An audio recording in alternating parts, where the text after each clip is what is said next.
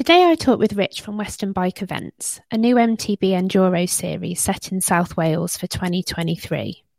We talk about how Rich set up this series and get an insight into the amount of work that goes into it.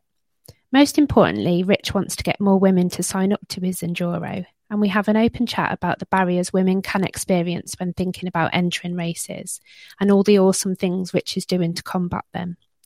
We also get his perspective on the constraints a race organiser experiences in implementing these solutions that we may think are oh so easy. It is a longer episode than usual, however, it's bursting with value, so well worth a listen. If you are, are a race or event organiser, have a female in your life who rides bikes, or work for an MTB brand and want to reach more female riders with your marketing, then this episode is for you. But just before we do that, don't forget to head on over to the Girls on Wheels website and subscribe to the newsletter, where you can keep in the loop about upcoming guests and episodes and be in with a chance to get involved. And please give the pod a follow on Instagram and Facebook at Girls on Wheels Podcast and check out the pod's number one supporter, Shawnee at Shred a Girl. Now, let's get into today's episode.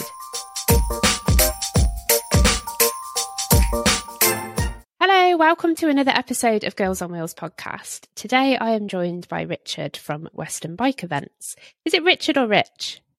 It, it's either, but Rich for this if you like. Rich. Rich, yeah. Yeah, I don't want to full name you because sometimes people can think they're getting told off, can't they? yes. But yeah, so Rich, you have created an enduro series in South Mhm. Wales called Western Bike Events, and you messaged. You sent a few messages on one of my posts on Instagram, didn't you? And then I've ambushed you and said, "Do you want to come on the podcast and talk about it?" Because if you've listened to any of the others, there's quite a current theme about girls getting into racing and like the barriers around that and stuff. So I'm really, really excited to speak to you today and really grateful that, yeah, you've put yourself forward for it. Um, so thank you. No, thank you for allowing me to come on the podcast. Um, I think it. I got tagged in a post by. Um, is it Tess Mud and No Makeup uh, Cake Break? Brown? Yes. So sh- Yeah. she she tagged me in it with with her pod, and it was really insightful. And it's it's great to be able to have that um, that insight in into you know what the other fifty percent of the population experience in mountain biking.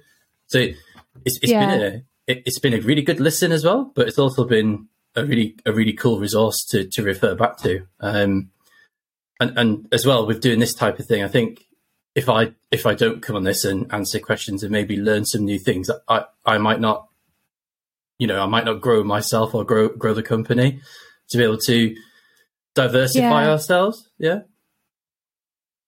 Yeah, that's that's awesome, and that's um like when you know you're saying that now, and when we messaged about it, I was like, yes, because that's that's sort of what we want to do. We want to talk about it in a way where people can listen and be like, oh, never really thought Hmm. about that.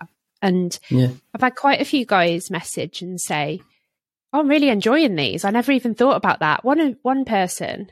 Anyone who's messaged me though, by the way, you're going to get a message off me soon to say, please, can I use that as like a testimonial or review or whatever? But he said, now I'm starting to understand what it's like to be a girl in the mountain bike world. So Mm. that's really good. And I'm really happy with that. But yeah, I think that's great that you've listened and you've thought, ah, because I guess if you don't, if you're not a girl and you haven't experienced it as a, a person, you know, a female, then how are you going to know? You can do what you can, but you, you're not going to know. Just like we won't know certain things about being a guy. Um, but Hmm. yeah, what was the what were the main things then that took you? We'll, we'll get into like Western bike events in a sec, but what was the main things that you took from that podcast then with Tess?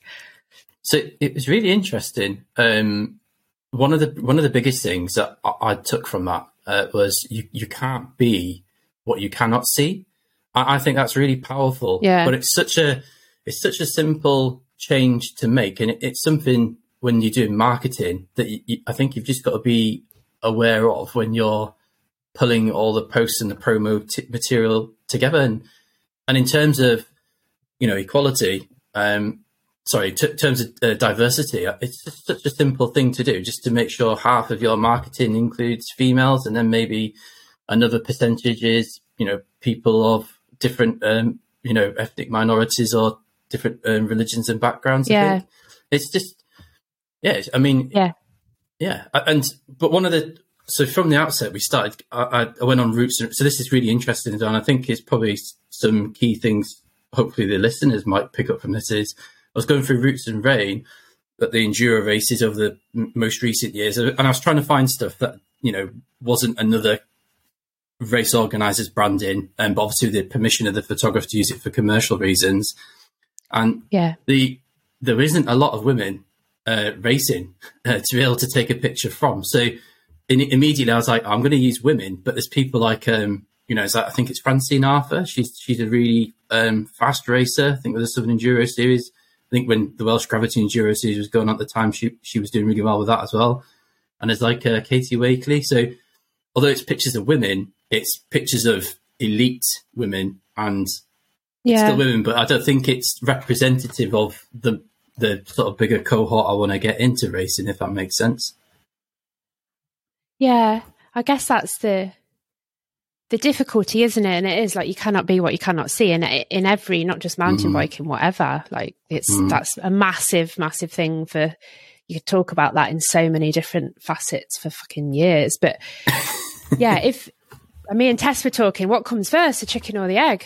Because Mhm. do you get all the promo material with like everyday riders, if you like, um, to pump out to show you can do this race, you can join this, this is for everybody.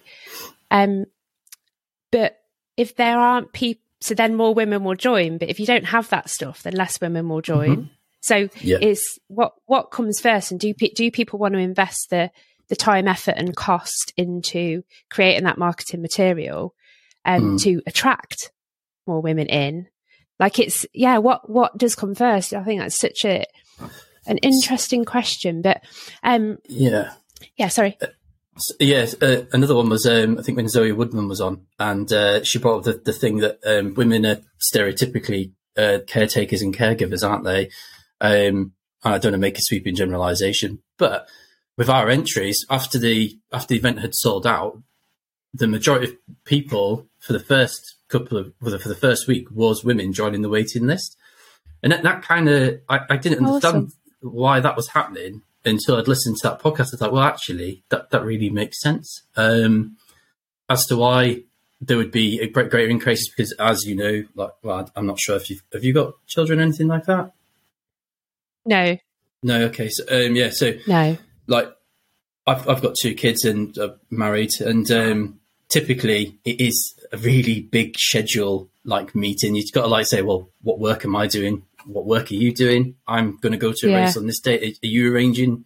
Uh, are you doing anything with your friends? And of course, you know, I always make sure that uh, my wife Sara, she always has sort of if I'm away racing, riding, she's got equal time with with her girlfriend, sort of thing. Um, so there's always that you do have Yeah. to think about who is going to look after your kids because even though my kids are only uh, 11 and 12 you know they're still not old enough to look after themselves and you know it's that reproductive burden that we we both go through as partners. I think it's even more for women. Um is it's just when you have children it's a huge commitment. And i think like a lot of the women who are signing up were you know potentially of that age who've got families you know or families around them which is which is really interesting. Um so the one thing i haven't touched on is although i'm so the way we're set up uh, is we're, it's it's an equal share between myself and my wife uh, sara. So we're both directors in a limited company which is western bike events so we'll get on that bit so i just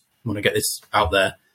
And uh what what i do if i have an idea or maybe i've got something is i bounce it off of her first. And Yeah, you know, she she does really balance my opinions. I know she's not as vocal.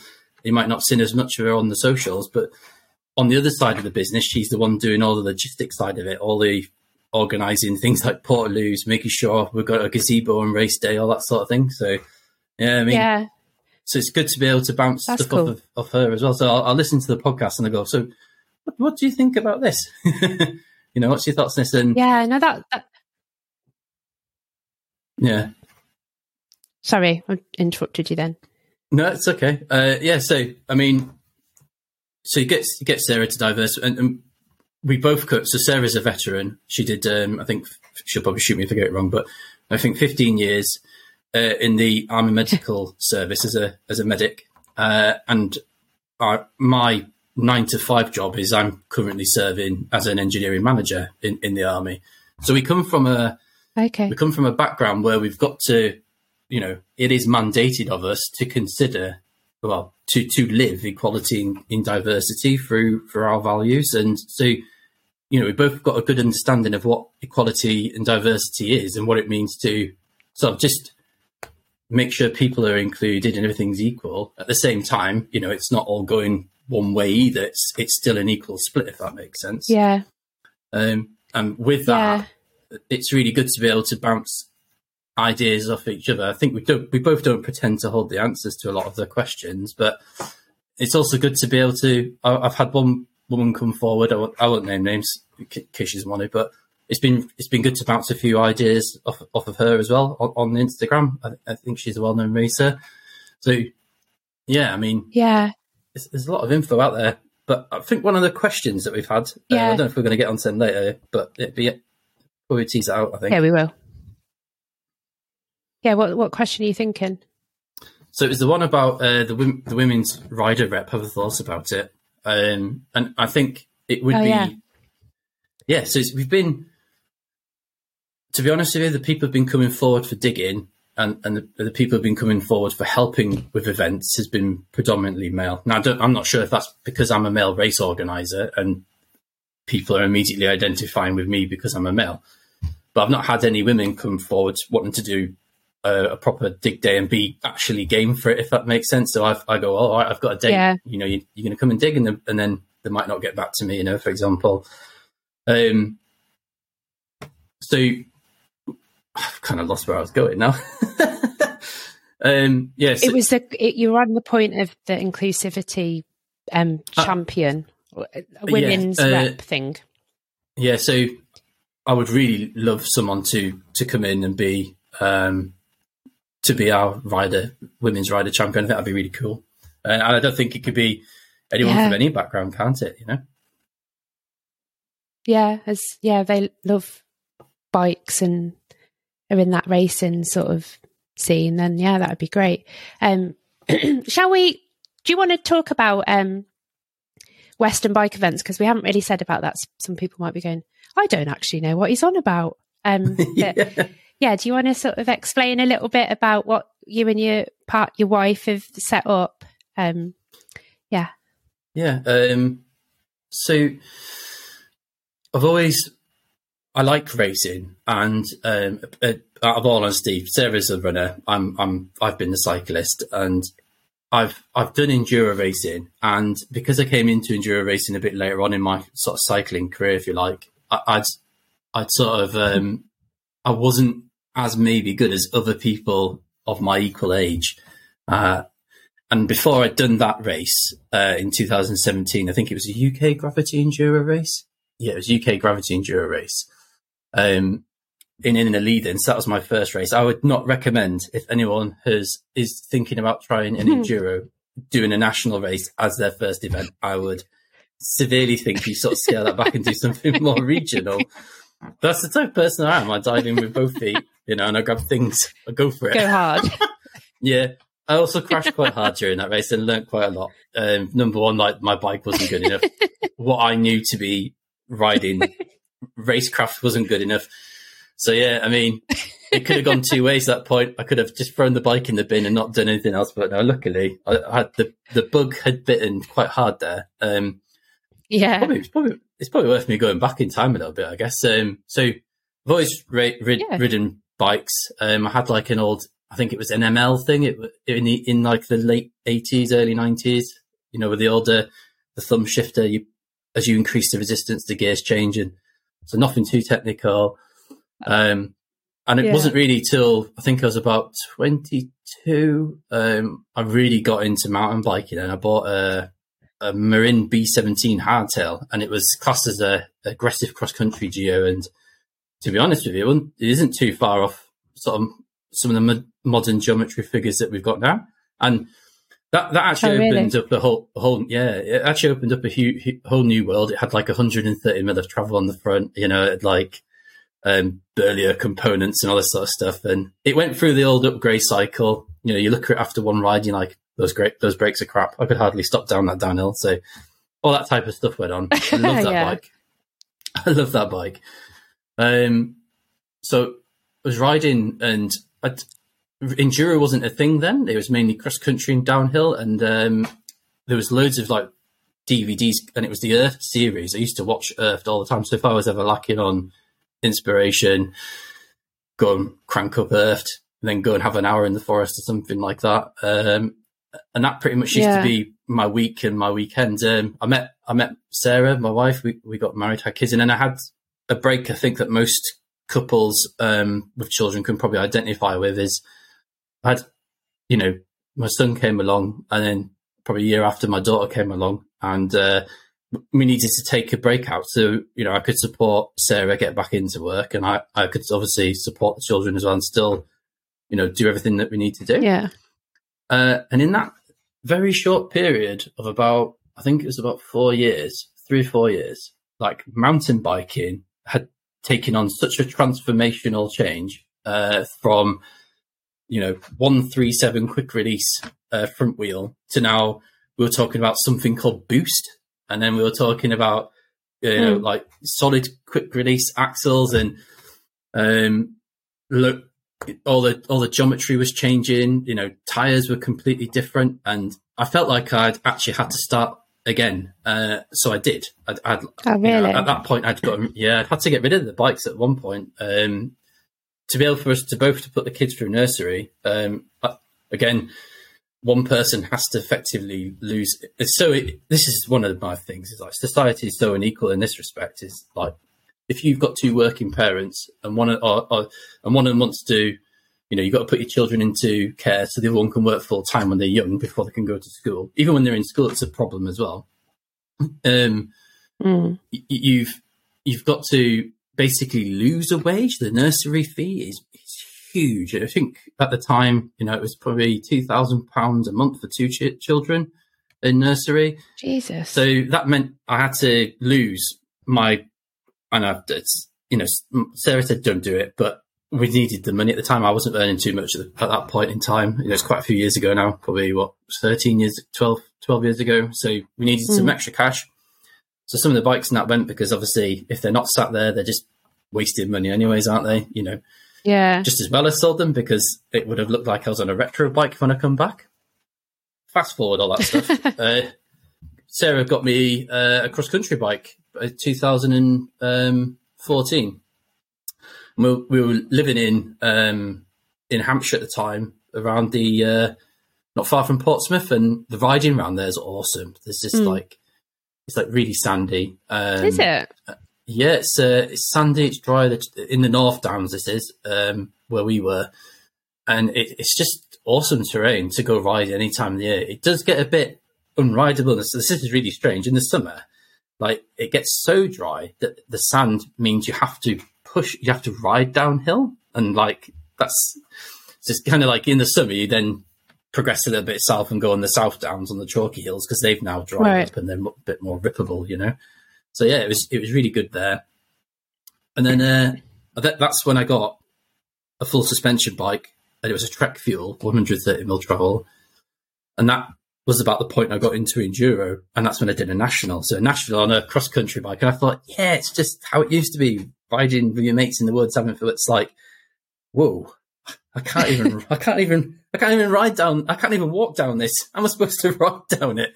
Yeah. Um, so I went, I went through a really steep, I went for a really steep learning curve. Um, so what I'm trying to get to is, is that, so I started enduro late. I really love enduro and I'd, I'd already organized a few races before that as well. And I'd sort of found actually I get more of a kick and more enjoyment out of seeing other people enjoy a race yeah. other people have fun, getting more people who would be otherwise sat around on that day in, into racing, and then I do I mean, I love racing; it's exciting, but I mean, with the open nature of scoring Roots and Rains, if you put Richard Bunton in there, you'll see I'm probably middle of the bottom third of races. I'm not particularly fast. I think a lot of people think because I'm an organizer, I must be, you know, chasing a podium. That's not the case. Um, I'm just, No. I'm just your Mr. Average. I've got, you know, I just want to see more people on bikes, more people racing. Um, and I think that's how, that's how I came to do racing in, in my day job. I think when you had Jess on, she spoke about uh, a grassroots series that the army does. Um, so that's Yeah. something that I've grown from from ground up. Um, can't really talk about it That's too much because we're talking about my personal business here, if that makes sense. Yeah. So, um, because with Western bike events, I thought, well, actually, I, I really there's nothing happening in South Wales. There's, I mean, there's a there's an organizer in there. I think Mini Enduro are doing some stuff like between Bike Park Wales and then there's a few Mid Wales races and FOD races. And I just thought, well, let's make something of South Wales. Let's do, let's get the scene back up and running in South Wales. And that has come with its own, um, its own problems, but at the same time, it's come with its, you know, there's been some, some very good positives from it as well. Um, Yeah. one of the things it's probably a good it's probably a good thing to put a it's probably a good stereotype to bust here is that when everyone looks at social media, you see people in South Wales on on a hillside, you know, they look at these gnarly trails, and some of them not even gnarly, some of them are just awesome trails, been hand built by locals, and they kind of represent the the culture of the people. So the people have gone, I don't want to drive to Afan or Cwmcarn. I live in, you know, I live in Merthyr Vale. I don't want to pay for Bike Park Wales. Let's build a trail on the back of my my house so I can just literally go up and do laps or go around the valley. And and mm. that's a lot of the culture around South Wales. is People have got a track on the mountain very close to their home because the way you know the industry and the culture and the heritage has moved. Houses have gone up to the valley at a certain point, and then they're all backed up on the hillside. And um, one of the problems with that is the, the, the land is actually natural resource Wales. Now, now previously, natural resource NR, uh, NRW. So if I say NRW, is natural resource. Oh, that's Wales. what that stands for. Okay. Yeah. Uh, so N- NRW um, in the past have tolerated, uh, I wouldn't necessarily accepted, but tolerated some use of what we call a wild trail, so an off-piste trail, which is a trail that is not waymarked. It is not under the official trail network. If you were to ever get a trail map in a certain area, it, it wouldn't feature Yeah. on there, but it, it's definitely there. People riding it, it's been getting built, and there's been maintenance on it to some degree. So they- they've allowed racing on those trails. It comes under risk assessment. It gets insured. It's been fine. Um, lockdown happened, and there was there was an explosion in trail building, and I think it was a bit of an eye opener to, to NRW that actually they need to regulate this this activity. They need to, um, you know, put some clear boundaries on people building and riding this stuff. Saying, well, actually, it's it's not acceptable. You've built a trail here because you've just put a gnarly drop over a scheduled monument, you know, like a Roman fort, Yeah. for example. Um, there's there's a some sort of endangered um, fauna or flora in that area, and you've you know you've gone and put a, a a kicker or a corner through it. So on the other side of it, there are areas that are perfectly fine for trails, but they're also under the same sort of um, restrictions. So what needs to happen Yeah. trail builders in South Wales, and I don't think anyone probably thinks about this in, in South Wales because the, the area is so abundant and it's it's awesome. It's everywhere. You know, before you put a shovel in the ground, you know, a have you got permission to be doing that, and b are you are you following what NRW need from you to be able to run a, a wild trail network? And there's there's been it looks like wild trails are being accepted by um, NRW in, in North Wales. I, I think you might have. I think this thing called um, the North Wales Trail Collective. I think I've got that right. Um, it's, it's like a collection of town planners and and and um, people Okay. who work in the sort of legal realm, and they're doing really great work, like building a framework with NRW to to be able to manage a wild trail network. It's a lot of work, and that sort of that sort of activity has to happen first before you know, you can even consider say, you know, saying, well, we've got some wild trails here. We're going to put some signposts mm. in. NRW are tolerant of this, and they're happy they're going to sign off on it. It could even be the fact as well um, that the trail might be accepted for an off off piste, for example, but yeah. on on the other hand, it the impact of doing a race in that area um, might be so high and damaging to the environment that it's you know they would it would still be a no to run a race. Uh, and a third point on this, and this is something as well, I think a lot of people kind of forget about, is the local council and the local authority. Things like um, open access forums, etc. There's a couple of places which would have been amazing places for races, but the the trails cross over things like footpaths and bridleways. Um, you, you can't you can't right. block or obstruct a footpath or a bridleway. It's illegal. Likewise, you can't have mountain bikes using a marked footpath on a map as a uh, what we call a liaison. So a liaison is a link between stages, stages of the, what, you, what you race on. Right. Um, so liaisons are typically uphill. They get you to the top of stage, and then stages typically downhill, which is descending. Okay. Times on. um, if that's on a footpath, it's going to be really difficult. I mean, I probably hazard a guess say nigh on impossible to get permission for it. I, there was a, a bridleway I wanted to use for a race in a well-established trail centre, and it um, they wouldn't NRW wouldn't have been able to give permission for a bridleway either. So I'm learning no. a lot as as well as an event organizer, and I think um, I do see I do see the coin from both sides on, on wild trails and, and how they're how they're maintained and managed and used by by the public. So it's yeah probably probably gives us a nice segue into uh, you know, how how we came about with um, our private land, etc. But uh, I probably yeah, definitely, I think I skipped forward. You wanted to ask me about Western bike events, didn't you? yeah, but that's that's fine because um yeah. Well, in a nutshell, you've you've yeah, give it in a nutshell, and then we'll get on to some of those questions about uh yeah how yeah. you actually got it started. Yeah, so did a uh, one so did my own race series of the army. Decided that actually I really want to run my own series, and I'd love to do this because I've only got two years left of my army career. I'd really like to do this as something I do when I leave.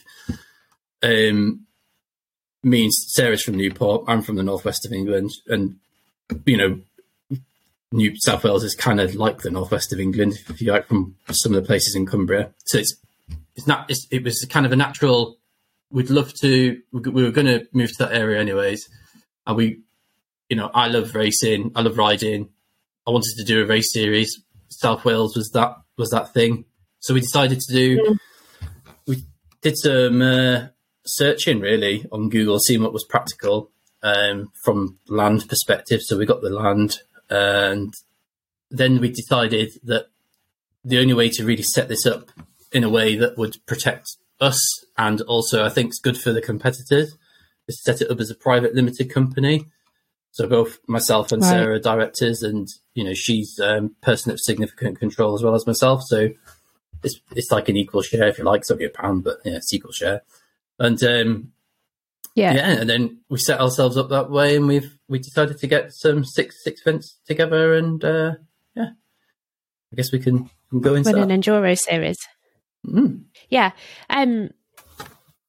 So, which bit do you want to? What bit do you want to go through? Because you know, one of the things that will be great to cover and like talk answer people's questions is you wanted to make mm. it accessible for everybody, and like you said, you're you know you're not an yeah. elite athlete racer you just love it um, and mm. you want to get you get joy out of getting more people into it and you've you know you're open to hearing how you can do that and improve that for people so um, we had a lot of questions about like you know how did you actually find land how did you mm. get permission how did you engage a local council but then we got the questions about like the accessibility so i don't know do you want to should we cover the like the practical questions perhaps yeah. now? Um, yeah. I mean, you, you've answered quite a few of them, to be fair, but yeah, someone's asked, how did you, how did you actually get private land to build on?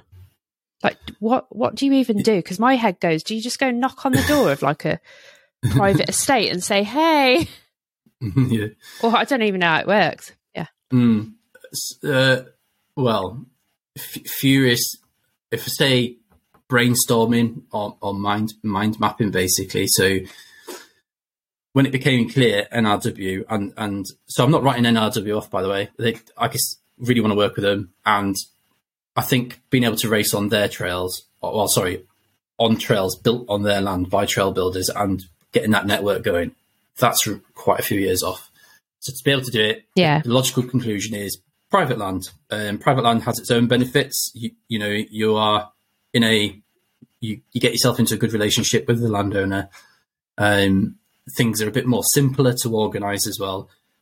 Doesn't mean we um, reduce on the what I call an operating envelope. So an operating envelope is uh, risk assessment, insurance, regulation, guidelines, event management plans, and all the information mm. I'm pumping out as well. That all kind of comes into my operating envelope, and um, that's simpler, but it's still the same I, st- I, still bring the same great level of organization. Just because I'm using private land doesn't mean I'm doing anything less than what I would do with an RTU, yeah. if that makes sense. Uh, so yeah, yeah, how do I find it?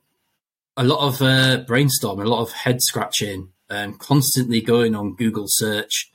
Um, look, so one of the things that I cl- clicked onto was four by four. So you know, private land that's open to four by four usage. So they've already got off road trails in their land, you know, so it's already there's already something there. You're already, you know, you're just maybe improving what might already exist, or you know, in the case of Walters Arena, that is just an off road. It is an off road event location. You know, so we can put a trail in um, and, and build there. Right. The other example is uh, Taff Buggy. So, way before my time on a bike, I think there was a series called Dragon Downhill, and um, the, uh, I believe that one of the founders or the founder was a, a, person called Jason Carpenter, who's you might have heard Manon Carpenter, a World Cup downhiller. Um, that was that was her her father, mm. and they started up this series in South Wales using oh, okay. a mixture of private land. So Taff Buggy actually used to be a venue back in back in the day, like 2010, uh, and that's got a, a, downhill track that I've rebooted, and the farmer. Um, a lot, so a really good thing as well. But good tip: a lot of Welsh farmers now don't get a European subsidiary, um, so they are looking to diversify their portfolios, you know, for for, for income. So they are, you know, a lot of farmers in South Wales, uh, well, in Wales in general, I imagine the country as well, are actually interested in you know, doing something extra, maybe, you know, something ah. like having bike racing on their land is profitable for them and, and, and it's something that we can do. I think, yeah, so it's a lot of trying to find private land is, for me, has been a lot of using Google search, putting out the odd post down again. I've had a good guy come to me, chap from Mid Wales called, called Grant Rees. He's been really helpful, put me in touch with about three or four different landowners um, it's really useful because he okay. he works as a I think he's a truck mechanic or works in trucking in some way, and he knows a lot of the local farmers. I think they must bring him the equipment to repair, and uh, that's been really useful. Mm. He's given me quite a few bits of land to look at. So that's what it is. I think it, initially getting in there, asking lots of questions, and I think if you if you to be in my shoes, it's, it's not to get downhearted. It's not easy to find private land, and pe- people certainly aren't quick in coming back to you with replies either. So you might you might yeah. be searching. So you wouldn't I wouldn't expect within three months of you searching to find land. You know, it, I would say it's going to take a process over six months or even to a year to find. It's um, yeah, it's at a premium. Yeah, uh, if you just if you get a map out OS map, you'll see swathes of land across South Wales just covered in open access NRW area, and it's trying to find those little bits of private land in between all that that that you know that's going to uh, make it work. Yeah, that that shows all the hard work that you must have put in then to create this series because mm. they're, they're, five rounds, right? Yeah, there's um, so there's six races. Um, the, the final race is a is what I call champs. So it's going to be double points if you if you if you to race every single race in the series, you're in a you're in a you're in the series, right? Each race has got a set amount of points, and the final race is uh, double points. So it's worth doing the, the Okay. last race to get double points, and that was that's for the series like league, if you like, or championship. And the actual champs, so the people who win the champs are not only going to get double points, but they're like our champions, if you like. So it's like a separate acknowledgement of their achievement as well. So they would be the Western Bike Event Yeah. champions, uh, as well as winning the series. Well, assumption would be if you're on the podium, they're probably on the, going to win the series as well. Um, Yeah. So, Okay. yeah, yeah. In that in that mix of six races, I've put in trail centre venues.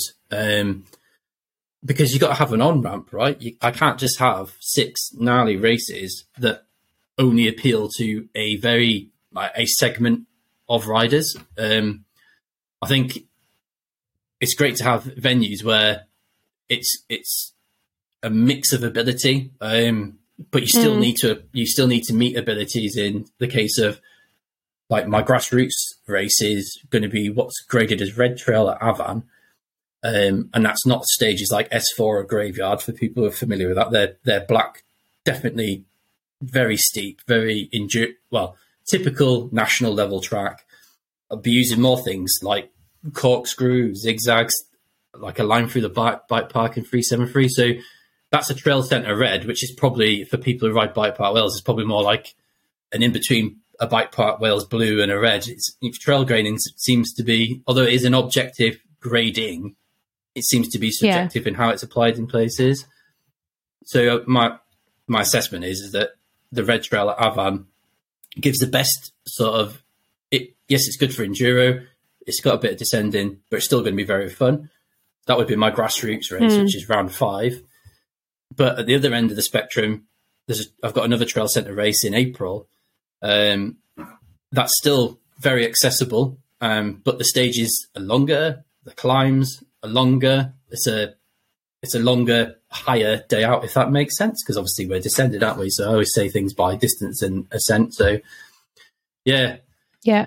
and then and then at the other the other end of the spectrum is I really want to get people into in South Wales racing national races because there's so many great races, and it's a shame that they've got to travel um, either to North Wales or to England to be able to showcase their talent. So the you know the next Yeah.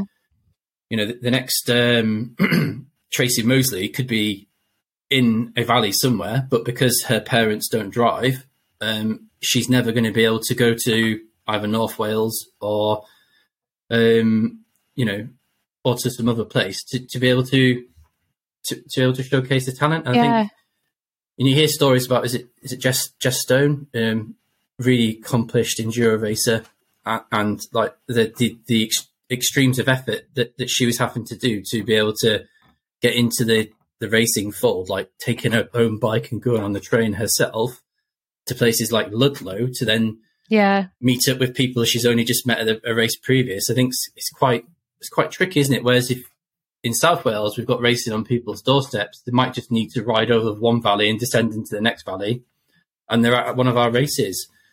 So that's the other side of it is it's being able to give a not so logical in the way the rounds are done. It'd be nice to do round one is the easiest, round six is the hardest. That would be awesome, but it didn't Mm. quite work out without bookings. But we've got on and off ramps through the series for people of different abilities to get them in and just really sort of pick those people up and then hopefully over time they can be at a certain spot. Yeah, that's that's awesome. That is. Um, so, just want to. What I'm thinking then is, Hmm. why why do you want to create a race series that is accessible for people like me who I've never done like an enduro race. I'm doing my first one at Hard Rock, but I'd like to have a go at more. but you know, I'm all Yeah. I'm, I know it's probably a bit like your inner leaving story where I'm like, shit, what have I done? You got, Um, you got to learn a lot. ah, don't. I need. Oh, I can't cope with it. It makes me so nervous thinking about it. Um, but yeah, why? Why do you want to get people from like potentially the next, you know, national champ to someone that just loves having loves being on their bike and wants to have a go at something. Like what what's driving that? Why do you want to do that? I think, I think um, I've always done a bit of sport, and I've always felt better for doing sport. I was, before I was doing enduro, I was playing rugby more than anything, and uh, that's the thing. I'm not built like a cyclist either. I'm more built like a rugby forward. um, and I, for me, it's the it's the social aspect, and it's the you know you you're in you're in a group of people, or you meet people um, doing something that you wouldn't normally do. So you you're kind of pushing yourself a bit. We're already pushing ourselves a bit as mountain bikers. We already take calculated risks. We're already pushing our fitness boundaries by just simply getting out there and maybe sending a little route in the, in the woods, you know, uh, or Yeah. or big drops and gaps. And I think for me, it's it's getting people together. It's getting the social aspect. It's the it's the fitness, the mental uh, well being, and I think it's the case of like if if you if you if from a sporting perspective, think of it sport as a sport. Yeah. you got a goal. You're going to train for that goal. You, you know, if if you don't have a goal, you're not going to train for it. So, how can anyone physically? It's that how can you be what you cannot see? You know, we've got a race series. Yeah. We've got, you know, this is what difficult national level looks like. This is what your sort of beginner improvement advanced looks like. This is what you need to do to get to that. So this, so yeah, so I mean, for me, Yeah. it's the social, it's the welfare, it's people, you know, it's the people actually motivating themselves to get out uh, and, and do all that. And I, I think if pe- people can't see what you need to do from a racing perspective, you know, you could say to people, look, this is what, this is what a intermediate novice race looks like. This is what a national enduro looks like based on my experience of, of so I know I give that example of 2017 of having almost a car crash race, but I did make myself better. I did get coaching and everything. Um, and so I've, I've raced all over the country and, you know, this is what maybe a race at Graythwaite looks like in the Lake District or Kinlochleven in, in Scotland, you know. So it's a case of saying this is what you've got to get, this is what you aspire to be if you want to race or you want to challenge yourself to that level. Um, but also, it kind of gives people a, a, a logical progression of getting up to that point as well. Yeah. That I never really thought about it like that. It's almost giving people the opportunity to have a go to see what it would be like to Mm. like what level you need to be at if you were considering entering some other like race series. Um Yeah. yeah, that's I'm I'm also secretly in the back of my head shitting myself about hard rock now. Um however, what so oh sorry.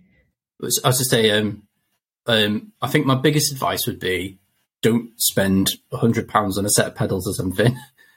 Absolutely, go. I mean, you probably already know this. Is, is and I think, but more for listeners is coaching. Don't buy bling. Absolutely, coaching is worth its weight in gold. A, a couple of hours with a qualified coach. Um, do a name drop here. Someone I think is really good, Kate, Katy Curd. Um, Yeah, doing some off piste tech off piste technique with with her will just pay off so much more than buying a new handlebar or something. Do you know what I mean? Yeah, it, Mm. tra- tra- transforms your riding. Yeah, really just Yeah. sorry. Yeah. No, it's it is a good point because you can yeah, it's it's a good way to spend your money. I've had a I've had a little bit over the years, but I do feel like there's always something to learn. I seem if I because I don't practice things enough consistently after I've done the coaching, I then Hmm. feel like I forget and then I can go down in my confidence. Um but yeah, it's yeah, maybe Katy Curd can take the edge off this nervousness for me. Ha! oh my god, I can't think about it. Um, so, what is your perspective of females in mountain biking? Then, do what what do you identify as a race organizer, like when you were putting together the series, as potential barriers for girls entering? So, so yeah, um, I think there's two sides to it. There's the there's almost a legal side, isn't there? There's the equality, so there's equality and there's diversity. But so I think equality. If we so if I talk about things like reasonable adjustments, that's what I mean to to try and meet an equality gap, if you like. Um, Yeah. so one of the reasonable adjustments I've made um, was to make the women's categories uh, equal to the men's. Uh, in, in enduro, Yeah. I don't. I can under. It's a bit of a bugbear, and it's the same as what we're seeing with the the sort of upheaval that's going on with the. Uh, I think the the mountain bike UCI World Cup, whatever they called it now at the moment, and they've renamed enduro EDR at the very highest level.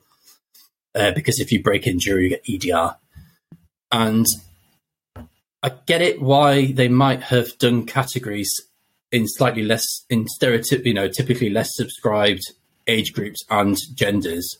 You know, for example, for women, they don't have the same senior categories as the men's, and they don't have the same junior categories as the men's because Mm, typically there's more. Unfortunately, I'd love see more women racing. yeah. there. So I think they've always structured the categories around what looks good for TV, and that's that's a sad fact is that TV is probably paying for the sport, so therefore you know people are going to They're giving them what they want. yeah. I- As even talking about it, I'm uncomfortable with that. So for me, Yeah. That's I, I would yeah. Sorry, no. I think there might be a tiny bit of a delay, which is why we're like, uh, uh, sorry. okay. Um, And, and I think so for me, one of the easiest things to implement was just equal age categories. I think that's the easiest sort of um, reasonable adjustment to make. And, and what that's done is it's not only made it better for a girl who's just getting into racing. Um, admittedly, I haven't got as many girl cat. I've got two girl categories, whereas I've got three boy categories under 18s. That is. Um, it's because if you look at all the data, I would probably have a very well, hardly any subscribed girl category potentially. So I've split that into Right. two. But then after under 18, it's the same age grouping as men, and it's the same free bikes as well. That's that's the easiest thing to do there because not only have more opportunities for girls to compete against other girls going through the same biological changes as them, but also if we focus on women at another end of the scale, they're going through significant biological change. Yeah. You know, how can a woman who's in her 50s be competitive with a woman in her 30s? There's so much going Yeah. on that's completely different between the two. You, it just, it becomes, that's where the sport becomes uncompetitive, I think, and, and potentially becomes not very fun. It's not saying you deserve to get on a podium, you know, that's why we're racing. It's, it's still having that opportunity to be able to think that you can podium or do well against the people you're racing with rather than maybe being Yeah. 50 year old and chasing 30, 35 year old women round the hill and blowing all day while the others have been able to have a chat and high five at the top of the trail while you're absolutely hanging out having the same Yeah. race, and paying the same money. And for me, that's, that's the, that's one of the easiest things to, to change. And the other things we spoke about, which is, you know, the, you know, having, trying to get the marketing split right as well.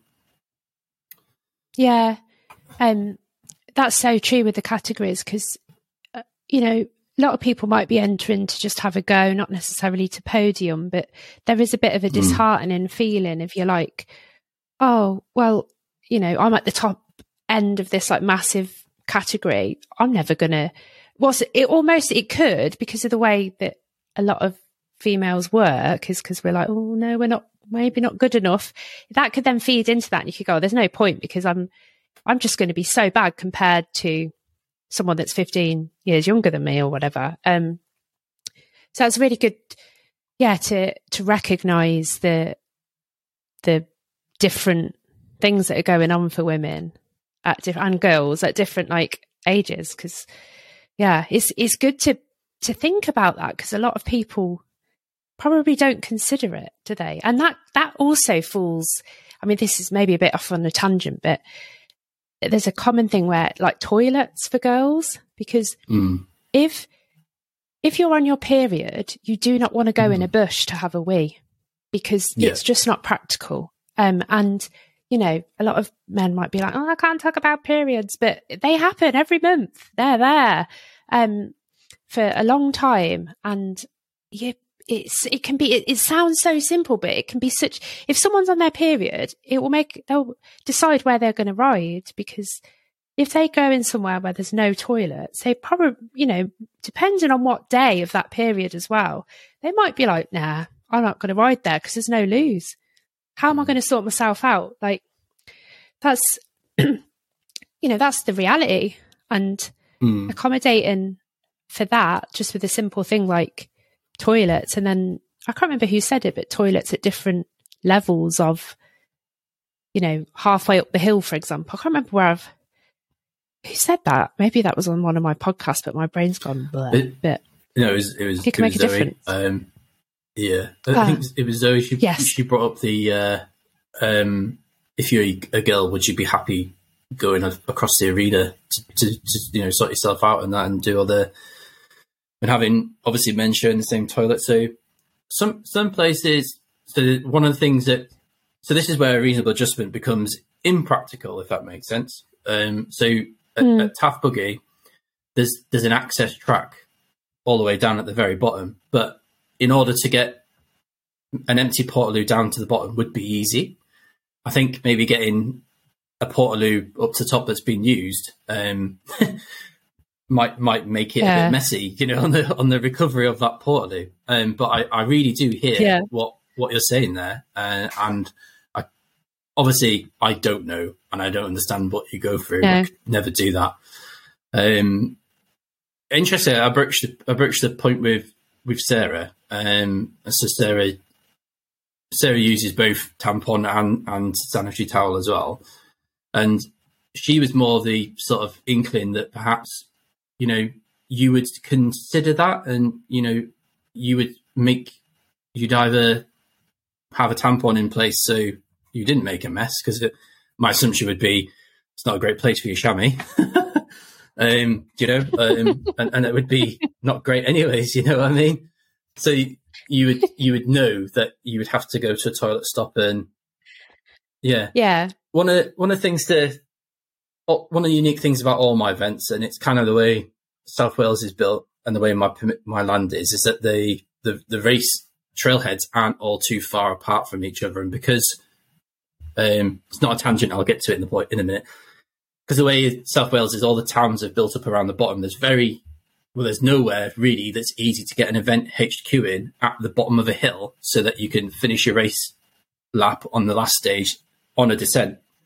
Most of our places you're kind of finishing on a climb, but most well, all the all the all the race laps are going past event HQ, so you're always going to be going past the toilets if you like.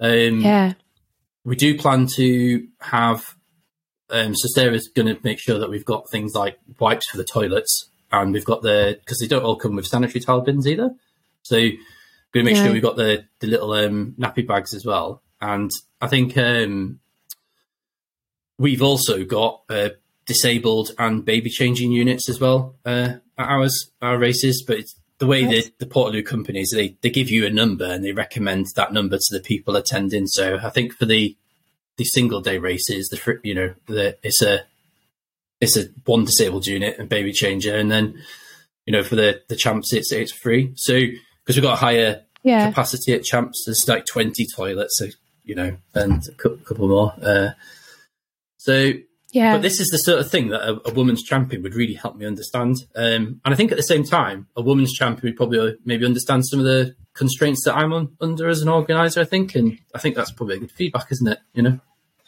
Yeah, definitely. Because, you know, like you say, it's an impractical, a reasonable adjustment. Because, yeah, of course, you've got to think, well, yeah, it'd be great to have a toilet top, middle, bottom, but actually, how can you do that? Is there the place to do it? How do you logistically sort that out? And I think a lot of people do need to consider the other side of the coin that mm. yes, you know, a lot of these things, if you could wave a wand, would be great, but it it just might not be possible. But I just think having that conversation and just considering it almost will satisfy a lot of people because, yeah, it perhaps has been. I mean, I can't really talk, so I haven't done. You know, I'm not like a seasoned racer or anything, but you know, I go to lots of different places around the country, and sometimes, yeah, it it like you you know sara said yeah obviously we know when it's happening and you sort yourself out and you you know but sometimes things can happen when you're in the middle of a bloody bike ride and you're like oh shit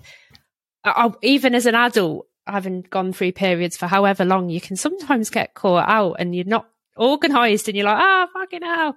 But yeah, it's, it's, um, we've also yeah. got to be realistic that, yeah, in an ideal world, there'd be, you know, something, but it, it might not just happen. But I think, yeah, having that conversation, being open to hearing about it will, for anyone that is like really yeah. about it, it'll be like, hmm, okay, look, we are considering it, but we can't do everything that we want. Hey, it's me. Just a cheeky little interruption here to remind you to go over to the website and sign up to the newsletter. Give me a follow on socials at Girls on Wheels podcast. And if you're enjoying this, head over to podchaser.com and leave me a raving review as it helps me so much and I really appreciate it. Now, back to the episode it's not it's not an expensive thing to organise either. An extra portaloo, um, you know, what I mean, it's it's not it, it's nothing um, that's too difficult to put in place either. Apart from that, I would probably need to try and find a trolley or something to move it around the location. Um, you got to think I've got a four by four pickup. Trying to pick up a full portaloo, it's like I say, an empty one is easy mm. to get somewhere, but when it becomes a, a biological oh, hazard, yeah. and I'm not trained to deal with that. Oh yeah, But you know, people, my volunteers aren't necessarily signed up to deal with that either. I think uh, my wife Sara no. does a bit of cleaning, and she had to be trained to do bodily fluids at one of the places. So there's all sorts of things around that as well um, that mm. needs to be mm. thought about.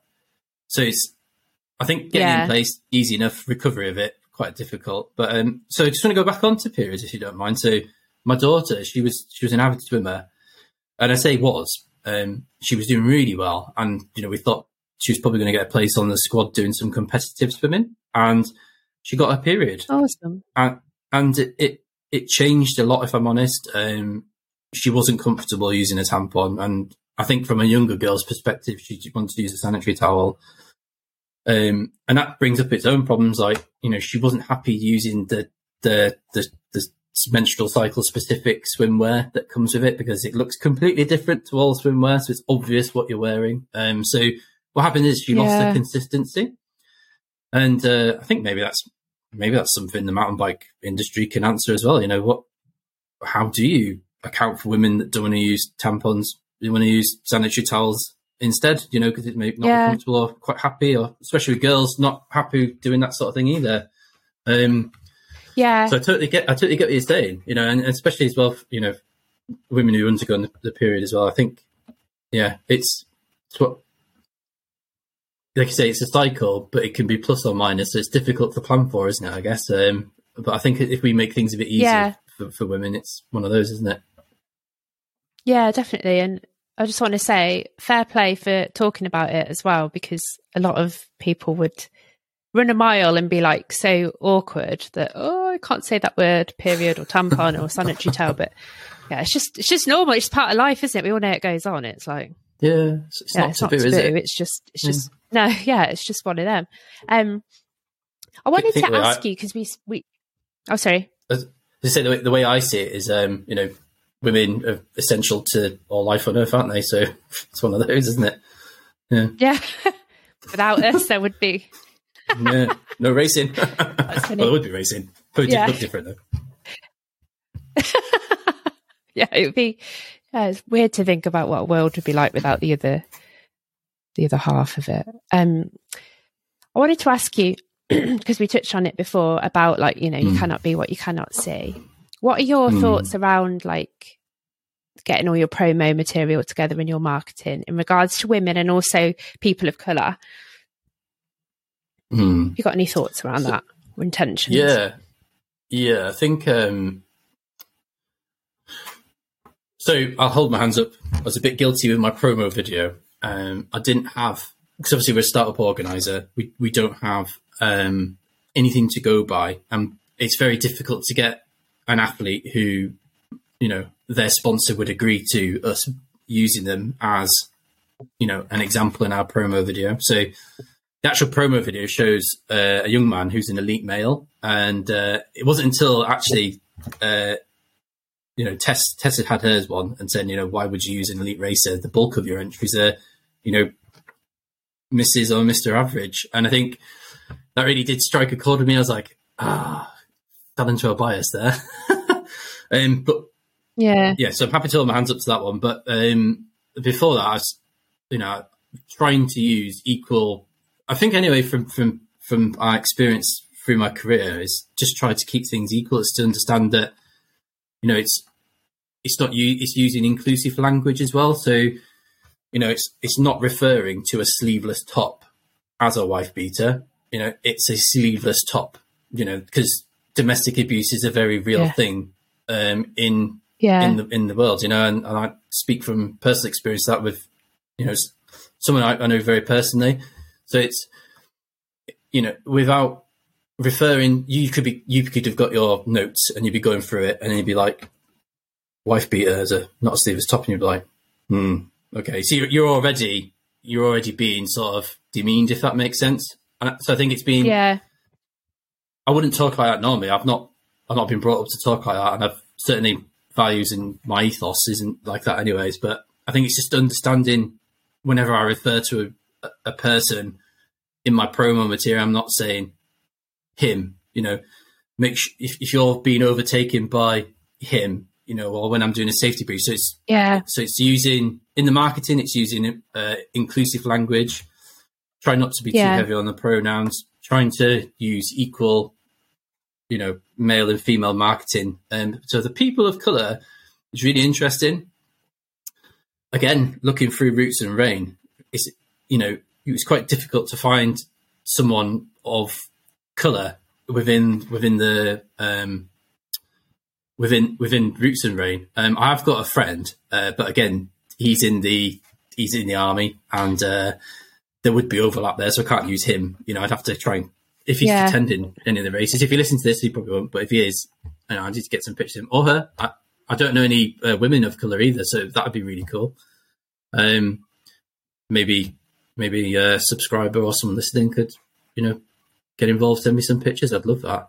But, but at the end of Yeah, it, I think it what it what it is. It's a uh, I think it's um not necessarily an echo chamber. It's maybe a reflection of mountain biking. I think cycling, as it is, it's it's probably not as culturally diverse as what it is, what, it- what No. it could be. Um, No, it's not, is it? yeah, and I think that's that's yeah that.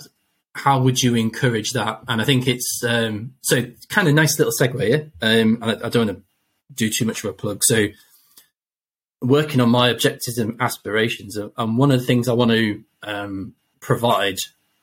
Hopefully, the series this year is a success. Next year continues to build on that success, and then I'll have some capital to not only sustain the series, but able to offer free racing for children. Uh, So I, Ah. I want to give at all my races a certain amount of tickets under 18s. You know, you race for free. That removes that barrier. Maybe they've not got parents who can afford it, but they're a really good rider. Maybe they've got friends who've donated them a bike from a bike shop. Um, so I think understanding that, make removing that barrier at an early age, and letting those people maybe from um, and it's, anyone, isn't it? White or black nowadays, they're coming from impoverished backgrounds. Um, that ability to race, because like I say, the next, you know, Tracy Moseley, Steve Peat, Greg Minnaar, um, Jess Stone could just be there. They just don't have the, they don't have the Yeah. mechanism. They don't have the gateway to get in. Yeah. And that's that's such a lovely, like great idea because it yeah, creates that opportunity for people that don't have the opportunity because it's going to be a classic case of you cannot be what you cannot see in like black and brown communities because if you haven't Mhm. got like people to look up to, role models, people that you see on your bike, then how do you know that you can also go on a bike? And it, you know, this is this goes back, doesn't it, to when we're fucking born and oh, I, there's so much. It, that's not just a mountain bike thing. That's a fucking world thing, a world problem that we need to address and keep working on. But yeah, what it's a great uncomfortable, isn't it? opportunity to be able to yeah and it, it makes me feel like like you know i've got white privilege and i feel like oh it's you know uh, it makes me feel ashamed sometimes because i'm just I, you know i'll never i know i'm here on a podcast talking about girls not in the sport but i'm hyper aware that there's a bigger issue with the representation from brown and black communities are not here and that is that's massive. Um, and there's some things in the pipeline that I'm doing with one of my friends that we're going to have some conversations around this, which I'm really excited about. And she's agreed to chat about it. And I hope that that's going to like expand and we're going to have these conversations because they need to be had. Because yeah, it needs to be had around women, but that you know, it's I, I think that the people of color is a bigger, much bigger, deeper issue that yeah we don't want to not talk about because it's it's there in our Got face. to talk about it. it? Um, Yeah. Yeah, definitely, definitely. And but yeah, that idea of being able to give back and create that pathway for people to come in is just amazing. I love that. Hmm. I wanted to. th- Someone asked a question: What happens to the trails? So, are you planning on this being like a every year? There's going to be a series, and what happens to the trails when you're not racing? Yeah, so there's um because of private land, there should be so some places. I'll start again. So it's private land. You you, you shouldn't really be on there without landowners' permission. Um, Right. but so there's a but. So Walters Arena that is a live uh, off-road test facility, and they also do um, like pers- uh, close protection. So you know, like security firms, and they do the you know for foreign Hmm. dignitaries and VIPs, they do that sort of uh, training. And I think there's BMW do an off-road experience as well. So if you buy a brand new BMW off-road bike, you get a free package, and that happens at Walters Arena as well. So what I'm saying is, Walters Arena is a very dangerous place outside of racing. Don't go there um, because if Yeah. like, people flock there, Yeah. you're going to jeopardize events of the future. Um, the other side of it is if you go to places like uh, so like Taff Buggy, that's near Pontypridd.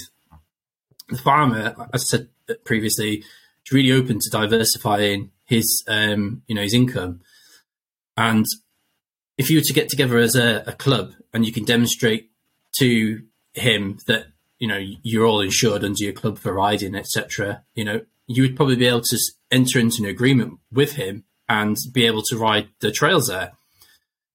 Um, obviously, you'd have to pay him some price for for using it, like an honesty box or something like that. Uh, and you know, I would like to think as well, if people are going to ride the trails that have put a lot of effort into it, not just me, there's been like a whole load of volunteers as well, for like local people, like tons of work gone in, that you would also not just ride the trails, but hopefully, you know, think about maybe joining us on a dig day or, you know, if you see something wrong, pick up a shovel and sort something out. Um, yeah, so the, the trails are there. In some circumstances, like Walters Arena, in Glynneath, absolutely do not go there outside of racing, please. That's a huge plea. Please don't go there. Uh, it's a tap Yeah. buggy. You just need to speak to the farmer, and you know, he, in the days of the, when I spoke about the Dragon Downhill series, he he did used to do like professional team training because if um say if you're a professional race team or you're a you know you want to do a Photoshop for a new product you're about to launch, you're supposed to really get permission and go through um, either Forestry England or Natural Resource Wales (NRW) and uh, go for the full full process of getting permission and you know not knowing it's the permission process is is quite long and uh, it can take quite a while to plan things. It's not impossible; it just takes a while to plan. Um, Yeah. maybe you've got space in your diary and you want to just exploit something, then the private landowner for something like Taff Buggy, you, that that gives that a company that sort of flexibility to be able to film people on gnarly trails with the right insurance and permissions Yeah. in place as long as he's right. And then another sort of third order effect as well is again that permissions process. You know, you can now use somewhere. It it would be the same for Walters Arena. People just need to get in touch with the, the person who organises, uh, who manages the, the arena, and organ. Although their calendar is really hectic, you know, and it's like you'd have to. You could organise maybe coaching days, but you'd be then able to coach people on off-piste trails legitimately, legally, and you know all that sort of stuff um, through, through there. Uh, whereas, like in you know, as I spoke previously, the majority of off-piste trails is on NRW land, which you won't get permission for as a business. No. Uh, yeah, yeah. So there's some happy third order effects, if you like, second, third order effects from it, which is really cool. I think. Yeah, that's really really cool. Um, God, I wish I lived down there. I'm, like my, me and my friends, we joke. We're like, let's build, let's build a women's only bike park. Like you know, getting way carried away. Going, yeah, just women that build it. But then when that happened, we'd be like, where are all the men to help? But yeah, I'm, I'm sitting here now, my brains going tick, tick, tick, tick, tick. Like, yeah. Yeah. Do, we'll, do you know what, Daniel? The, um, the it's really interesting. Um, I don't think I've ever ridden a trail. Um, I know there's the, the, the line that the Veronique Sandler did. Um, was it Revs? Is it? Is it Revs? Yeah. I know there's yeah. that line and there's probably a couple of jump lines, but I don't actually know of any wild trails that have been built by women. Um, and I think it'd be really cool um, to see that, you know, more women on the tools. Maybe it might, you know, it's typically men that do it. It could look completely different, couldn't it? I, I don't know. It'd be really interesting to see. Um, yeah. I wonder, um, that's made me think, um, put a shout out for any like women out there that do dig and speak to mm. them and see what the crack is. Because I'm hyper aware that I do work, ride all sorts of trails, but have never picked up a shovel to help. And I am conscious mm. of that because I enjoy trails that people have put time and effort into. Um, mm. So yeah, I do really need to give back. It's definitely. But then I'm selfish and I'm like, I just want to ride my bike if I've got that time, which I know is completely selfish. And I hold my hands up to saying that. People will be like, ah, yeah. you should be helping. But yeah, I should. But then if you've got limited time, yeah, I'm just selfish. Also, I don't even know how to build a trail, so I wouldn't even bloody know where to start. That's it, isn't it? Um, yeah, yeah. Get, getting a group yeah, of um, experienced um, people together. Um, that's what I did with our races. Uh, sort of um, started. There's there's no there's no um, so there's courses for doing trail inspection and there's courses for doing trail maintenance, but there's nothing for doing a hand built trail. And there's certainly there's no a competence course and there's no like national framework like a degree level type activity. Um, there's, there's basically I think it's uh, IMBA's guide to building amazing single track or something like that. I've, it's a big old school book like that. Everyone's on all the pictures of people from the bikes in the 90s, you know, like proper, they've got mm. the, the bull bar horns on the edge and they're really upright riding, you know, and anything that's steep is described as not very good in the book. You know, it's, it's a bit outdated, but that's the only resource that I've managed to find that actually sort of lays it out to you as to what makes a good trail in terms of when you make your bench cut, which is if you've got a steep hill, you want, if you were just to ride that steep hill, your tire would drift down with gravity, right? You want to be able to kind of mm. put a bench in it so it kind of looks like this. Um, yeah. People are listening. I'm saying it looks like this. So you, have got um, you've got like a what's called the back slope. You've then got the tread, which is flatter for your tire to go on, and then you've got the the down slope, which is a bit beneath the tread, beneath the trail. So it, it tells you how to construct that in such a way that you know it, it's sustainable. You know, you're not yeah you're not just raking a, a route in and then it rains and then that that trail is destroyed. So it's telling you to think about, um, you know, drainage, sustainability, how to construct on certain and various grades, things like using natural obstacles so that the line doesn't, over time, you're not going to end up with a motorway section. You can constrain riders by corralling them round objects, etc. Um, and it gives you a good insight yeah. as well. So one of the things I tried to build to begin with, and I, you know, I'm, I always say I'm happy to learn, was a switchback and it turns out a switchback's quite a, a big thing to build, and it takes weeks to build. Um, so I try to avoid oh, really? a switchbacks where you uh, do a full sort of a 270 degree turn on yourself, isn't it? Uh, so trying to avoid mm. doing that sort of a build work, if you like. Um, but yeah, that's the only sort of resource that I've come across about amongst all the other trail organisations across the world that actually puts it into how to build a trail. Uh, and then it's a case of yeah. for, for, for me, um, I had to get experienced people who are faster than me, who actually have been building trails as well, to be able to give the perspective of this is how you build a trail with flow for someone who's who's faster.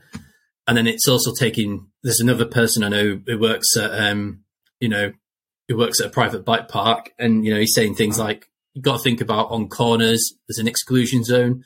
So if someone takes a corner wide or they come off, you don't want them wrapping themselves up in bramble or get themselves caught in, in trees and things or the fallen logs. So it's it's been like it, I think you've got to realize that your one brain is much better if you've got lots of brains involved, and and that's what I've kind of done with my approach to trail building. You know, it's knowing that there's a lot of experience out there. There's a lot of people are doing it commercially and professionally as well, and it's kind of getting their point of view.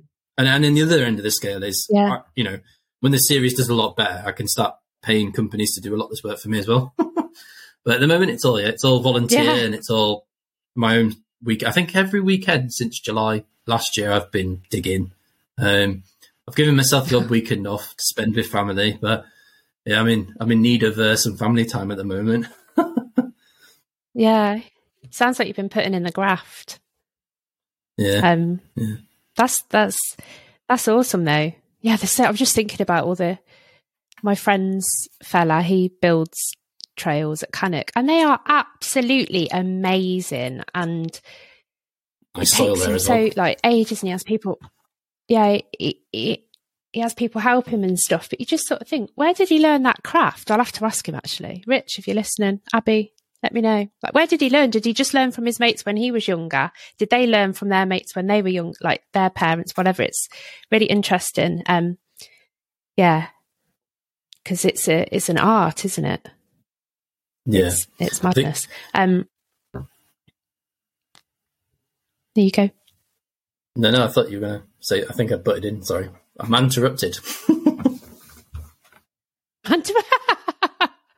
oh, I'm a I'm a bugger for interrupting. No, it's okay. It's it's because I think that they're just there's a slight delay. It should be fine on the recording for the podcast, but sometimes this can happen. Um, I don't I don't know what I was going to say. Don't worry. Um, oh yeah, this wasn't what I was going to say, but I've just looked at something. Um, and it is going off on a tangent from digging. Do you know Hmm. what the male to female ratio is of race entrants so far? Mm, yeah, it's. Um, I'll be really honest. It's it's it's it's it's low, but it's not woefully low. Um, if that makes sense. But it's lower than um, comparative series, if that makes sense. Uh, Okay. I've been thinking about that, and I think, um, so for example, at Taff Buggy, out of 330, so 330 people, because I have extra spaces for media and people who don't really understand their schedule until last minute, um, let them in.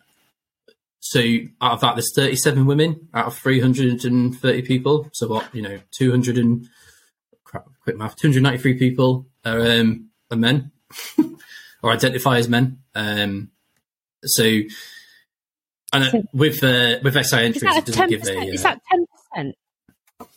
yeah, just I've actually got it hanging around here. Two seconds.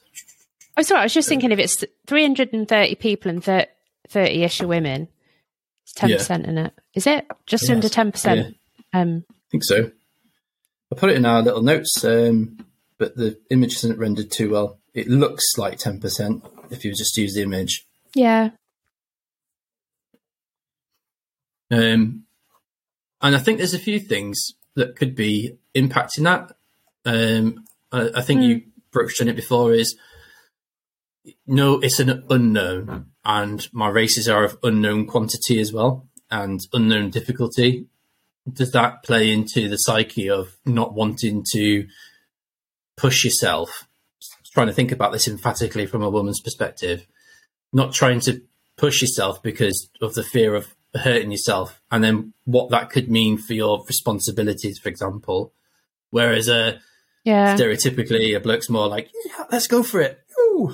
Do you know what I mean? Um, you know, new Mm. race series, and um, yeah, there. I think there is a there could be a bit of that, although it's unconfirmed to be at the moment. Um, I don't. What would your thoughts be? You know, it's a brand new series. You you don't know anything about it other than a couple of descriptions.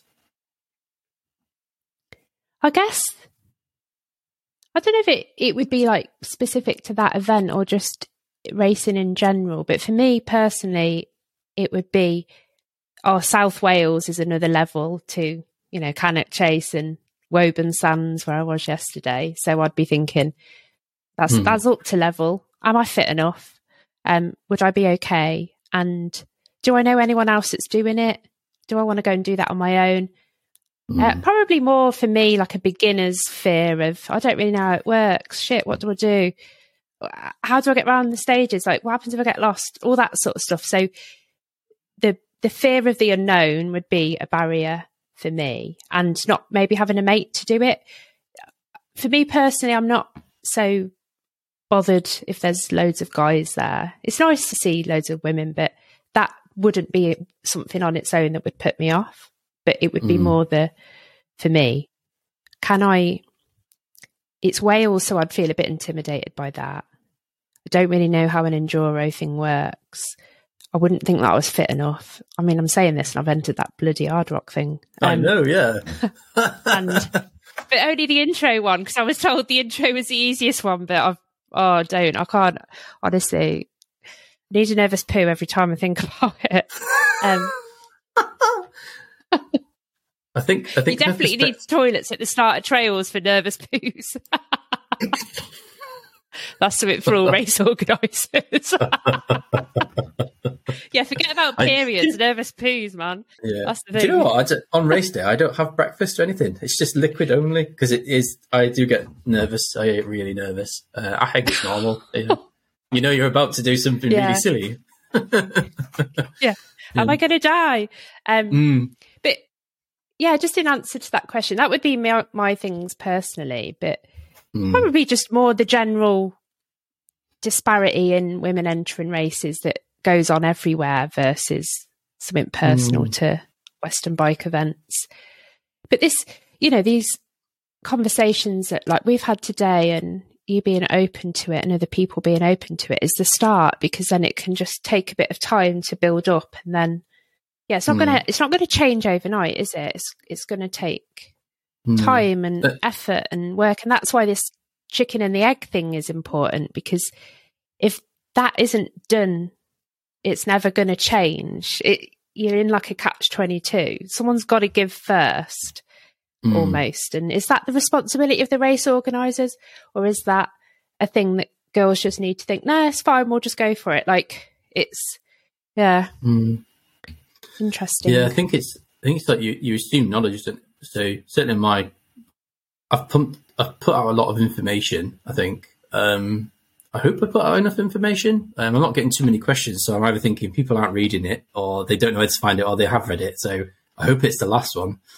Um, I think I think it's our duty to kind of nurture um, pe- people like yourself who are get dipping their toe into enduro because it, it is completely different uh, level of riding to just say riding trail set and having a cruisy run around the bike park there's a bit more to think about. Not yeah. just the trails are different because they're natural and they're affected by weather.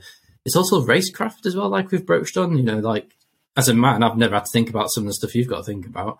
So there's like the, the race, what I call racecraft, which is hydration, nutrition, um, fatigue levels, sleep levels. There's so much that goes into it. I think, I think enduro can be quite daunting. I also think that's probably why it's it's good to have um, less um, at, like you know on ramps, less arduous events than the others to be able to give people that ability to dip their toe in the water and then they don't go, "Ooh, that was not what I expected. I wasn't expecting a sort of really steep rock outcrop that I had to skid all the way down and just about survived." Do you know what I mean? Because yeah, because at, the, yeah, at the same time you don't want to scare people off, right? And you know, you bring up a great point. It's like it's just interesting, and you know, I, did you have you done bike park Wales or anything like that? Yeah. Yeah. Uh, yeah you, uh, take, you get the. Yeah. yeah I, so I think, like, certainly, I think Taff Buggy, although the uphill at Taff Buggy is going to be tricky. Oh, it is what it is. the um, but yeah, mm. so round two, round three at Glyncorrwg, round five at Afan. They're they're you know round round three would you know you'd need more fitness for that, but round round five would be you know that's going to be lower elevation, and I think it's you know it's it's difficult. It, it, how do you communicate that above all information and videos and stuff? But I do, I think it's probably word of mouth and experience and promotion, isn't it? After the event, you know, I've got a, I do have a, I do have a cut off. I think on my, well, not I think I know I've got a cut off on my events for minimum numbers. If I don't meet that, I can't run a race and because um, I'm not sponsored, it's all crowdfunded or my own personal investment. And um, for that to work, I need to have a minimum number. So hopefully, you get lots of I get enough people to be able to then promote the event for future years. Say, look, you know, yes, it is a race in South Wales. Yes, it's at a trail centre where you might not go, but actually, it is a very achievable. It's very doable. You know, um, and I think on that, yeah. So you bring up a great point as well. So my races are the mashup format. Now, mashup means is that you can race any stage um, in any order and as many times as you like. Um, so you're not constrained to any sort of like timing schedule or penalties for being late, etc. You just, you know, you ride up in, under your own steam, make sure. Yeah. And at my race as well, uh, marshals will be briefed if people request a, a bigger break for the rider behind, um, you know, so they're not being chased. If they want a longer break, then they can get that longer break. That's not a problem. Yeah, that's great. Um, yeah, and majority of the races because it's mashup, we're all kind of going back to the event HQ anyway. So you would ride up, you'd drop one, you'd be back at event HQ. You can recuperate um, and then go out again, or you know, you could just do one big loop, be out for a couple of hours, come back. It's entirely up to the rider with a mashup, and it takes that. It takes some of the complexity away with what I spoke about things like racecraft and managing hydration, nutrition, fatigue levels, and then um, obviously you know gender specific problems as well. And I think with that is that you're there's no restriction on you having to follow like a set loop if you like. So with a standard enduro yeah. format is you get given a so you'll experience with Ard Rock, you'll have a time that you're going to leave the arena. You so you you'll come up, you'll get your bike checked, you'll go for the start beacon in the arena, then you'll head off up the mountain, and you'll do each stage in order as you practice them, if that makes sense. So you're like typically, depending on fitness levels, I only ever practice a stage once. I haven't got the because I've got asthma. I haven't got the um, endurance to do lots of practice on on practice day. So I only ever ride mm. a loop once before racing it. And uh, when on race day, you're already de- or or if you're on a race that is a non mashup in the morning, you'll do practice in the afternoon. You do the race. So you're already dealing with fatigue as well. Um, so the difference yeah. in mashup is you can manage fatigue levels, you can manage your expectation as well, because maybe I might put an easier stage in. You might race that stage and absolutely nail it. And then you'd be like, actually, I, I don't want to do that stage. I'll just do the more trickier stage. Or the other end of the spectrum, maybe you're a novice, you go, that stage was a bit much for me. I'll just stick with this one and improve my skills. And then I know what I need to do for the next race I go to. So yeah. I think that's yeah, yeah. But I, I, I, I hear just... what you're saying. I think I think the old um, it's looking at South Wales, looking at big steep valleys, and then going quite a tough place to ride. Go. yeah. Um, I was just thinking then as well. In order to obviously there's there's probably different tactics to attract different groups of people i would say so mm. if you wanted to, like for yourself or anyone that else was listening, that do races, if you wanted to attract like, you know, everyday average riders, like you say, um, females in particular, you could do with someone that represents that category doing the race or going to the venue, for example, and having a go when it's not like the race time. And then spreading within their networks what it's like because it is word of mouth. So if I, for example, someone I knew went and had a look at a track and rode it, or they did the race before and then they said, Look, I've done this. This is what it's like from my level. This is my language, the way I describe it from where I'm at. This is what it was like.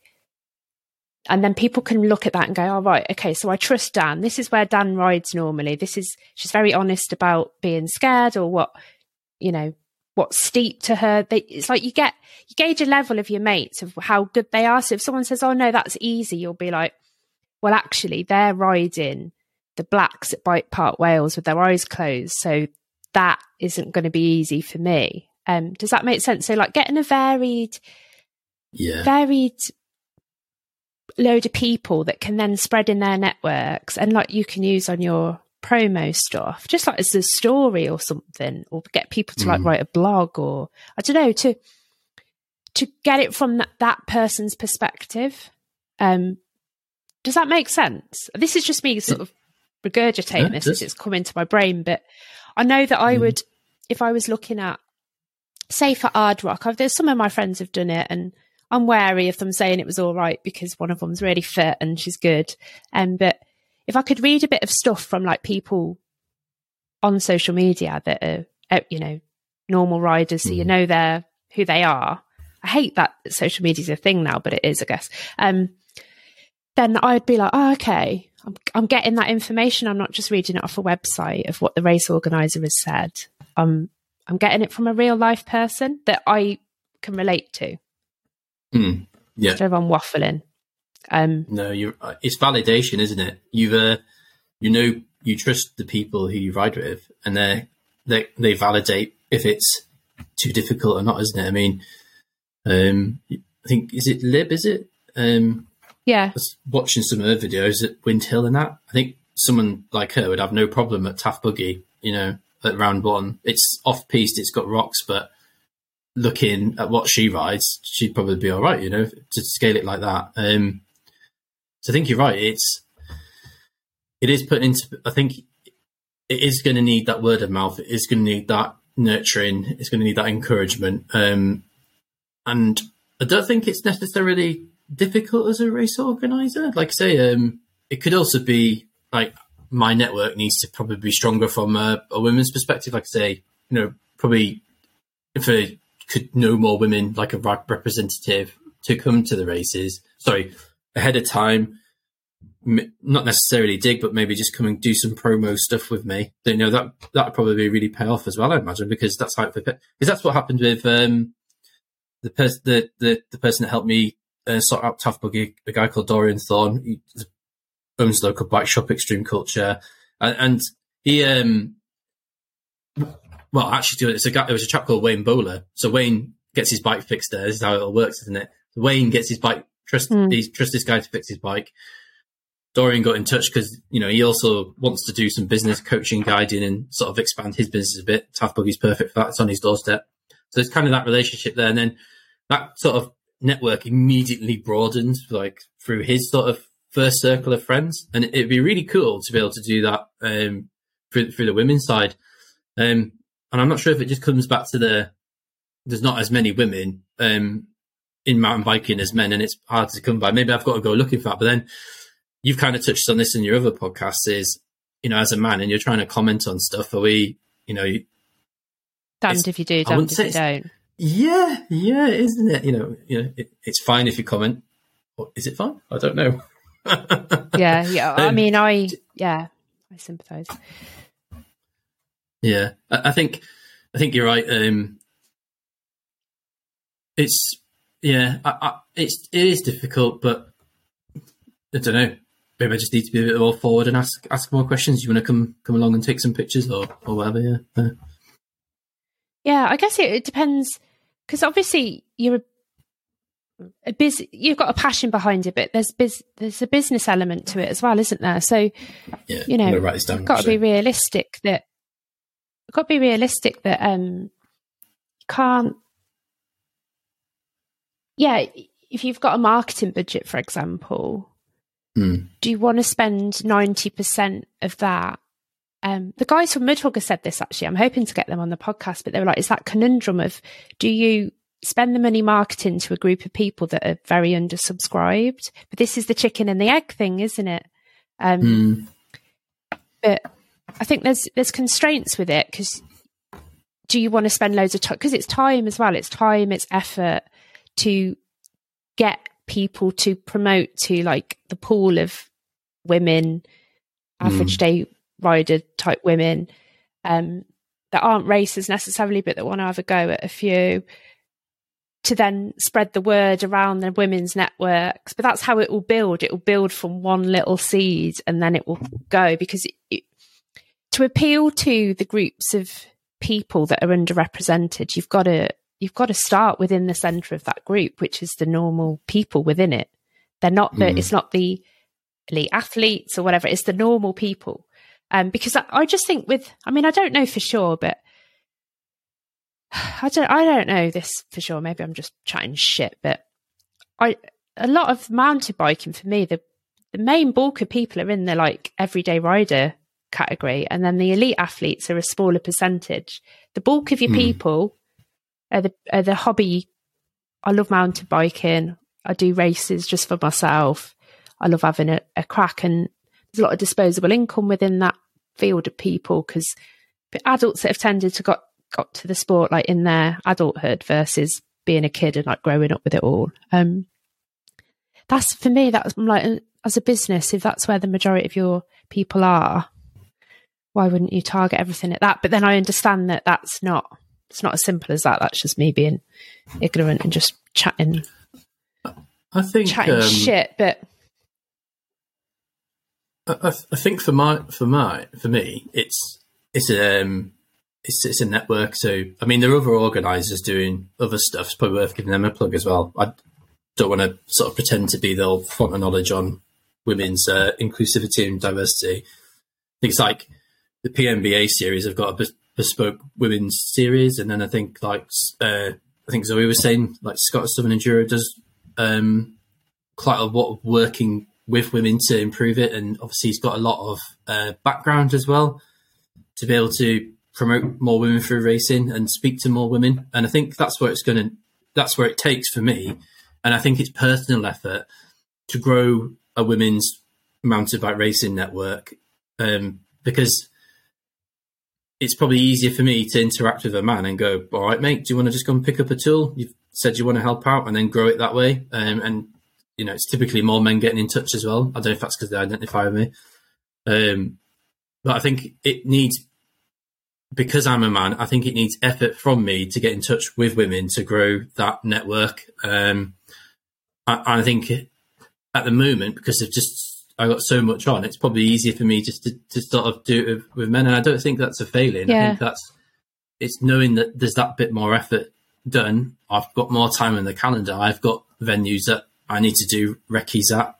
Um, you know, like the the uh, the ones on Trail Centre, I've got to be able to go and ride around them and do some bits and pieces for my risk assessment, and then you know, it's kind of maybe branch out and get into other people. And, and I hear what you're saying about the um, not using an elite athlete. I mean, because I've been in the same position as again as I, I did with uh, that that elite male on the promo video. It's uh, using maybe an elite females, maybe not necessarily because something I've really noticed as well is um, it's like is it Cara Beale? She's got loads of followers, you know, and it's she just mm. she's just her riding, you know, it's just she's just riding her bike, and I think that's really cool as well.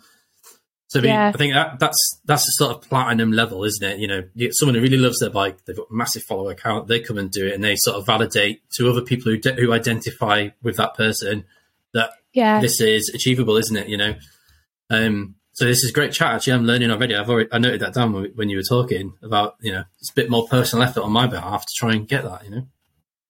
Yeah. Okay. So when you're strapped for time, you've got to be realistic. You're a human. You'll go to the default, which is what's the path of least resistance, and mm. oh, I need to. It, it, and that you know that there's no fault there. It's just how we all work. And um, but that's where perhaps the difference is and what will make the difference if people don't just mm-hmm. go for the path of least resistance and just spend that little bit more effort to to just yeah to connect with the people they want to appeal to and not being I, I do sympathize with you know that's why I keep saying it that it's probably mm. like oh a bit of a like fucking hell how am I going to pitch this are they going to think that I'm you know if you wanted to contact a, a female but it's all the language used, isn't it? And I think, you know, there's some knobheads out there that that you just know they're a knobhead immediately. I'd say in the main, if you're a, a nice, normal person, then it will be received really well. And if it's not, they're mm. probably not the right person for you to use anyway, because you don't want mm. someone that highly strong that reacts like a bottle of pop because you've said, "Oh, hey, i am doing an enduro series and I actually want to encourage more women in." Like if they reacts badly, you could be like, "You're not my person," because there are some asshole women out there as well. Mm. Where you're I've like, Jesus Christ, but no, I mean, yeah, but yeah, it's Yeah, I'm glad that you're, Yeah, it's really interesting conversation. My mind's going ping, ping, ping, but I'll chat to you after about the ping, ping, pings. Um, Mm. but fair play, Rich, for like you know being so open to talking about it and considering it, and you know saying about how it is for you, and not you know just having like a nice, honest conversation because it's really refreshing and Yeah. good to put on your point of view as well that it's not just because we as women might say, oh, but this would make it easier, it doesn't mean you can just go, click my fingers and I'll do it. There's actually constraints that you have as a business, a race organizer, a human with Mm. limited time and resources to actually be able to do it. So that's a really good point that I think everyone should remember that it might sound Yeah. easy in theory, but it doesn't necessarily mean that it can be done. Yeah, I just I think there's um so for me, you know, lowly startup doing all right, selling out around, and the other ones looking really good, and the other ones need a bit more attendance. But um, I think some of the more really well established ones. If you look at Ard Rock, I think they have over seven thousand people attending over the weekend. It's huge. They've certainly got the budget to have strategically placed portaloos, and they've also got the access because you're using r- roads over moorland, well established, you know, tracks. So, um, yeah, I, I think it's a case of some organisers. I think definitely can. I've got, but you know, it's not. It's not a problem. I don't even think it'd be a problem from risk assessment perspective either. It'd be because they can provide training. They've got the budget for it, you know. For, but for me, with just all volunteers now at the moment, it's probably a bit more trickier to to do than than say someone else has got the, Yeah. the time, resource, budget, and like I say just a human. But um, no, it's, it's it's definitely eye opening, and it's definitely interesting to get the perspective, you know. And I feel like I've got, I think I've got my point of view over, and it's been really interesting. I've got some good points to go away and work from as well. I think it's just really cool. Uh, Yeah. Yeah. That's awesome. Thank like thank you so much for yeah, coming on. I hope that you've enjoyed it and it hasn't felt like I don't know, that I was firing things at you or that yeah, I was blaming you for anything. So I'm always conscious of that that yeah, some people out there that will be like, Oh, you know, why are the women's only rides? What about the men? I'm not saying that you were this at all. And you're like, it's not it's not anti men, it's pro women. Like, you know, it's not mm, it's not an anti-man thing. It's like a yeah, pro women. But anyway, it's been amazing this- to chat to you. I, I really appreciate your time. that's okay. I've, I've loved it, and, I, I really like. I really like listening to to your podcast as well, and um, as I say, it's really good to get the, the like they say, the other fifty percent of the population's perspective on things, isn't it? Okay, so Richard has reminded me about my own podcast structure. Completely forgot the end bit. Mm. God, I'm such an idiot. Yes, the quick fire questions. How could I forget? We were going to miss out on your squid noise. Um, okay, right. Who who is your mountain bike crush? So it's um it's a man crush, and it, it was it's been Steve Peat for years. Uh, I used to watch. Um, I brought up previously. I talked about the the Earthed DVD series. So there was a Oh, yeah. magazine that was in. There was a magazine. Do you remember Earthed? Do you? Was uh, no, I'm no. so there was a series. There was a ma- there was a mountain bike print uh, magazine called Dirt Magazine, and uh, like above all magazines, it used to have like I think, in my opinion, the best write ups, the best pictures, and the best reporting. And um, they uh, they used to do a series of DVDs to summarize the World Cup downhill series at the time um, when it was in its uh, when it was becoming a bigger thing, and it was called the Earthed series. And uh, he did some really cool videos on that, and he just once you you know you sort of identify with the character like at the time as well i was i was single he was hedonistic i felt kind of resembled sort of messy weekends and then riding a bike while a bit hungover or something like that you know Mm. um and like just he works he works so hard to to do what he does. So it's, he's got natural talent you know knowing what i know now from trail building he's built all these trails in his backyard or, or with the help of locals as well. You know he's invested so much more back into the sport. And i think it's for me just and his crazy ability and his british right he was one of the top competitors for years. You know for me it's just that all round Mm. sort of well packaged good guy i guess You've thought about that, haven't you? Mm-hmm. Have you ever met him? Uh, no, no, I'd probably be starstruck if I met him. I'd be like, yeah, I was to say, you sound like a, a, a proper fan. Like, yeah. oh my god, it's my yeah. idol. I love that. um, that is the most thought out question. Like, uh, for no, I can't think what the word is, but yeah, that's that's the best answer so far. Uh, where is your favourite place to ride? Oh, so many. This is really tough. Um, a so this place is really well known. Loads of people ride there, so I'm not divulging secret trails or anything like that. And it's a place called um, Pontypool, is how you pronounce it, but it's P O N T Y P O O L. And uh, the trails there are just another level. There's like there's one trail called the Glyn, and you go on these very tight switchbacks at the end because they've got to try and stop motocrossers going up the tracks and destroying it all.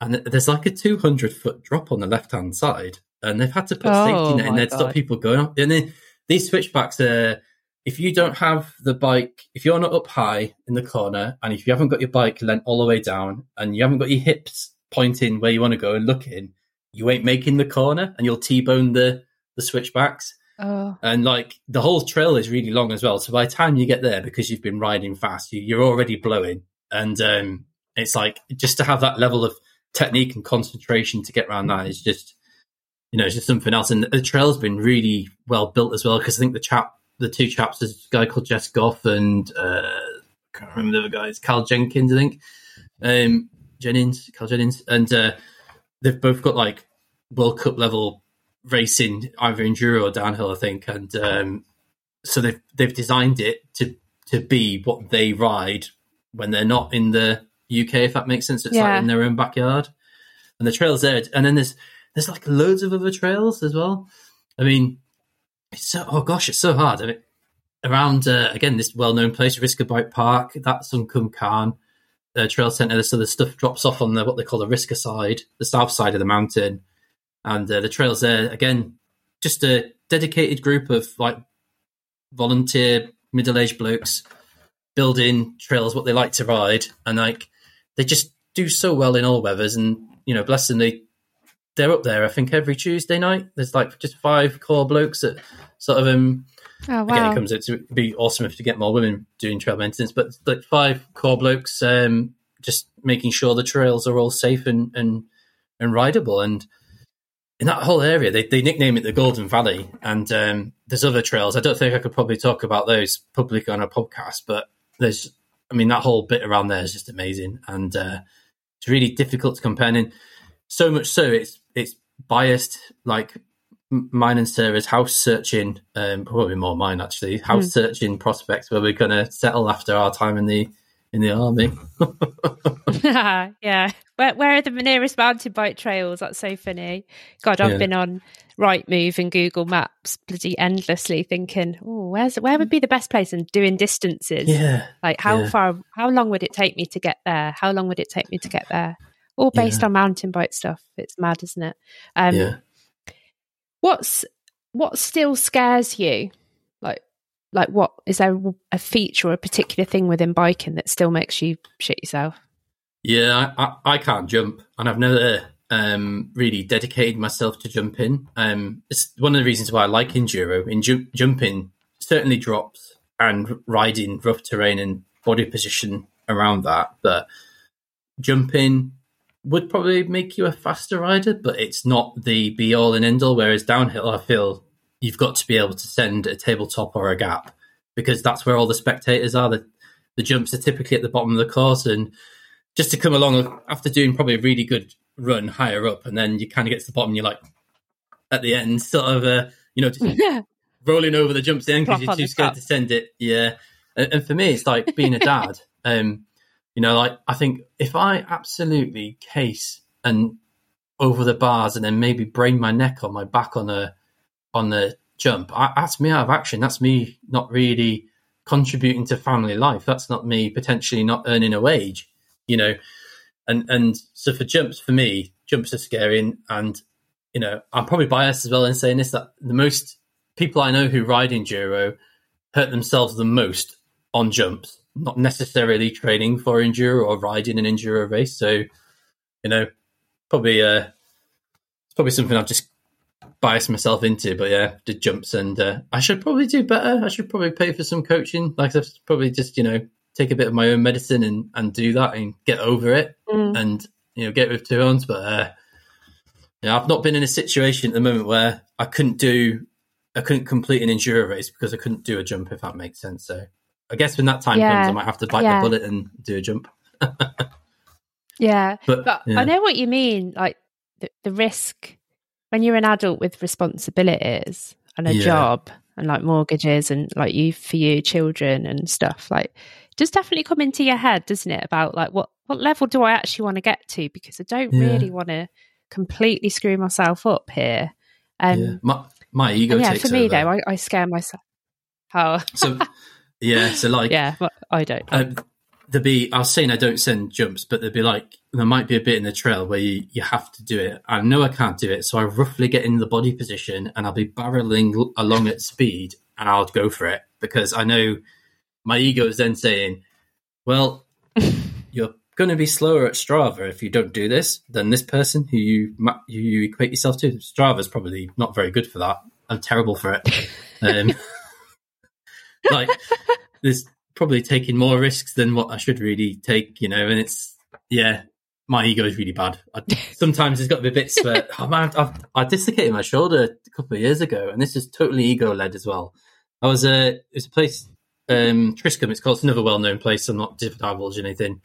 Triscombe near um in the Quantocks down the southwest, and um there was this bit where a tree had fallen down. It'd just been some like spring storms, and they dug, dug a fresh trail, but um, it hadn't quite got down to the bedrock, so it was still very wet and very slick. And I went down this expecting it to still have tons of grip like the rest of the place, and I didn't really have a totally wet, wet weather tire on, but it was raining, um, and I was Mm. just having such a bad time on the other trails. Forgot about racecraft. Just everything went out the window, and just ego and wanting to go fast and just look really good in front of everybody just took over. So I went down and there was this gradual right hander and I went too fast and I come off. And I just made this crap decision rather than just trying to lay the bike down and fall over, just to ride it out. And I continued to ride it out. And I hit a tree and it was this shoulder, my right shoulder. And I hit the tree with such force that I dislocated the shoulder rearwards and it does that little break on the top. So I dislocated it rearwards and I also broke the bone on top of my um, shoulder. Luckily, it all rehabbed back together. But um, yeah, I my ego just I know when it's coming now, and it's you know I'm nearly forty, and it's like I'm still dealing with ego issues. It's terrible, isn't it? That's funny. Um. I don't. Yeah, my my fear is bigger than my ego, so that will kick Hmm. in way before. But I know what you mean. Sometimes if if people are watching, it can make you go. For me, anyway, I'll be like, I've got to ride this better because there's people watching me. Um, but yeah, that's funny. Yeah. um, what would what would one tip be for someone that wants to dip their toe into enduro racing? hundred percent. Get yourself some coaching. Don't don't waste money on a piece of new bling or new kit for yourself or for your bike. Invest in coaching. Uh, coaching will take you from what they call unconscious incompetence. So that's you're doing stuff wrong and you don't know it. To conscious incompetent. That is you know you're doing some, something wrong and you can do something about it.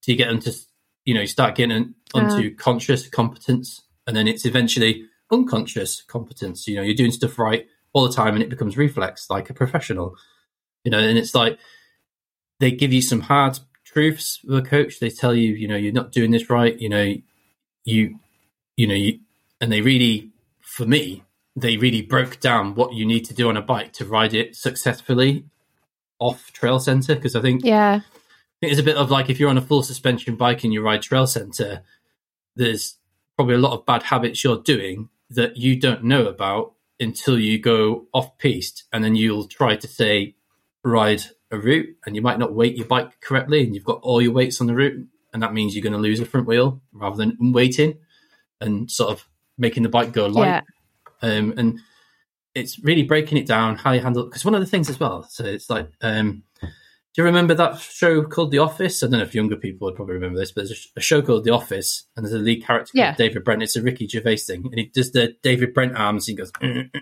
mm, mm, mm." do you know that one where he's like Yeah. brings his arms? yeah. And um, like someone told me, if you've got your so the coach told me like if you've got your arms straight, you can't lean your bike as far. And he just did simple experimentation. He just said, bend your elbows, bring your chest down to the um, the stem, and now lean your bike. And then uh, what do you know? You like your bike's suddenly able to carve around a corner, and it can t- corner much tighter than what you've been used to previously.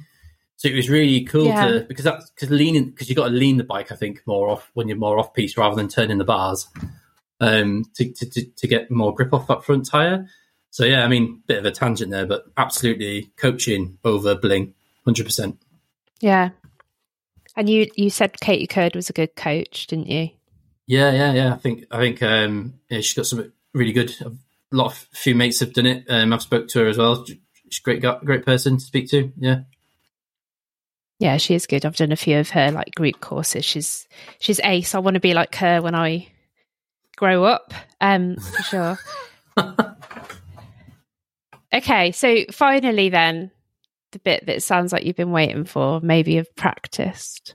Hmm. Get the sense. What is if a squid could make a noise? What would that noise be? So yeah, you're right. I've been practicing it like. woo, woo, woo, woo, woo, woo, woo.